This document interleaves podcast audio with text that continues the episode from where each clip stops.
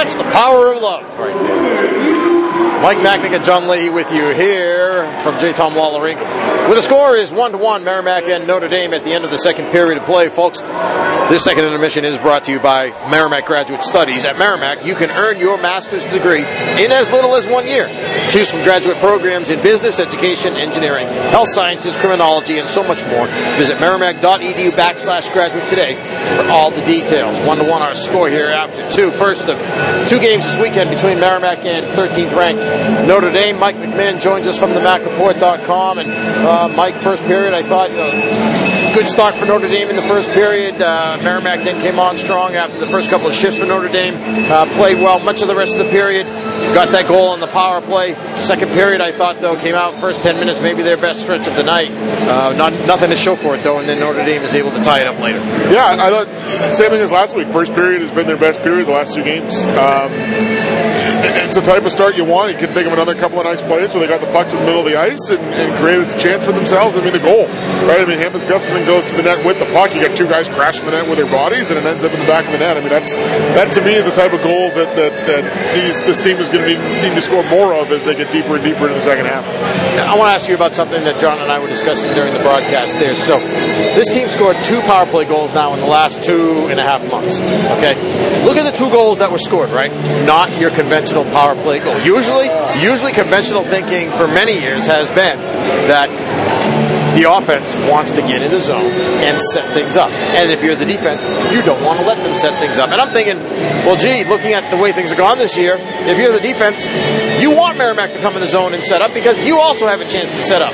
As a defense, you have a chance to get yourself ready in position and what you want to do. And uh, and that both of their goals, at least over the last couple of months, have come on non-traditional power play type of plays. First, Tampa scores against uh, Northern Michigan uh, on a play up the right side. He gets a, gets a step on his man, cuts inside, and scores. And then the play that that happened tonight, where a good burst of speed uh, across the blue line, and they're able to get a goal out of it. Absolutely. I, I, mean, at this point, I think I said this a couple of weeks ago too, uh, or I may have written it. You know, what point if you're Merrimack, you just start abandoning the whole power play set thing, just start throwing pucks on net. I, I mean, treat it five on five.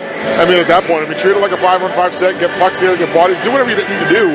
Uh, I think, in fact, the example I used at the time was, was at what point do you utilize the Penn State strategy of just throw everything on net? I mean, if you look, if you don't know, you look at Penn State's totals this year, they're averaging almost 50 shots on goal per game. Just, they just throw the puck at the net. It's what they do. Doesn't matter where they are on the ice, they put the puck on net. I've seen them play on, on uh, television a couple times this year. That's just all they do.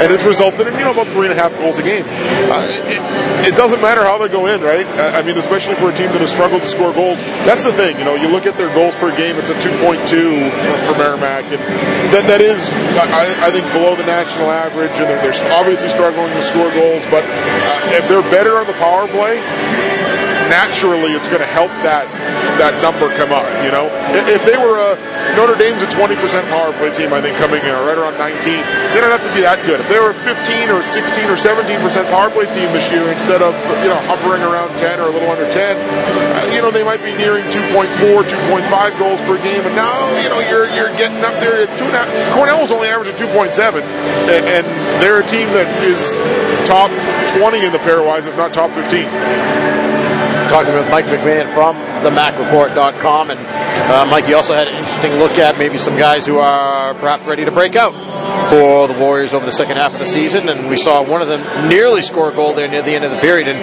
Semi Tavernier. Yeah, I mean, that was a nice shot. I mean, you look at the, he leads the team with shots on goal. I know he had 51 coming into this game. And uh, the number of chances he's created, it's amazing to me that he doesn't have 11 or 12 points at this year. At this point in the year as a freshman, he's got four. Uh, but you know, he, you look at the way he plays and what he does with the puck, and he should at least have six, seven goals, and, and maybe you know the same number of assists at this point in the year. Uh, he's a guy that I think is is so skilled and, and makes plays like he made at the end of the second there so many times over the course of a game that he's bound to break out at some point. I think he snake bitten a little bit. His shooting percentage is, is three or four percent. That's that, that's not going to be long term with a guy like that. You know, at some point that's going to get better. Uh, and, and, if you believe in statistics and everything sort of comes back to the mean at some point, he should go on a run here because it just he's creating too many plays to to, to be this unlucky over the course of the season. Who else should we keep an eye on?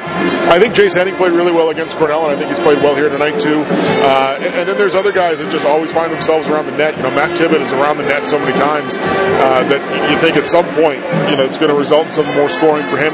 Same thing I would say with Michael Babcock. Uh, Ludvig Larsson is another guy I mentioned just because he's healthy again. Uh, and, you've seen he made a nice play in the first period too to get the puck to the net, going to the middle of the rink. Um, and, Crystal Blank, another guy who was hurt and is now healthy again, who I think has stepped up his game. He had a nice play there at the end of the second as well on a puck that was going through the middle of the ice and he sort of redirected off the backhand blindly. I don't even think he really, you know, he had his back to the play. It was a nice play to get the puck directed towards the net. So uh, with those two guys healthy, I, I, think that they could have big second halves. And then those guys like a like a Tibbet, like a Babcock, that are just always around the net. You know, you know, you got to believe at some point. Even Tyler Irvine too.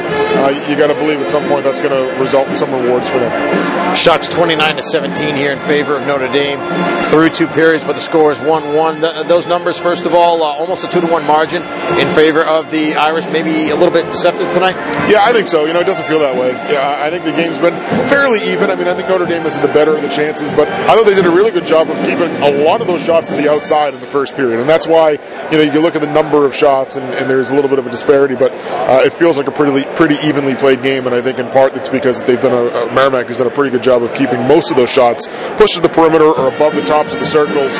Uh, but when Delia has been tested, and he was tested there at the end of the second, uh, he's looked pretty good. I thought that was a really smart move for them to use the timeout there with 37 seconds left, not able to get the change because they put the puck over the glass. That was probably Notre Dame's best best push of the period, uh, and they needed a change, and they got it because of the timeout. But Delia made some nice saves there too.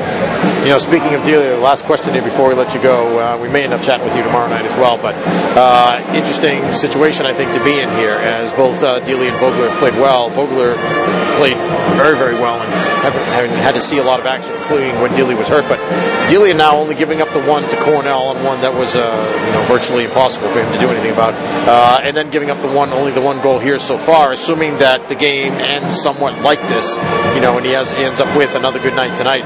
What do you do tomorrow night? Come back with him, or you go back to Vogler, who now hasn't played for a couple of weeks? Yeah, that's a tough decision.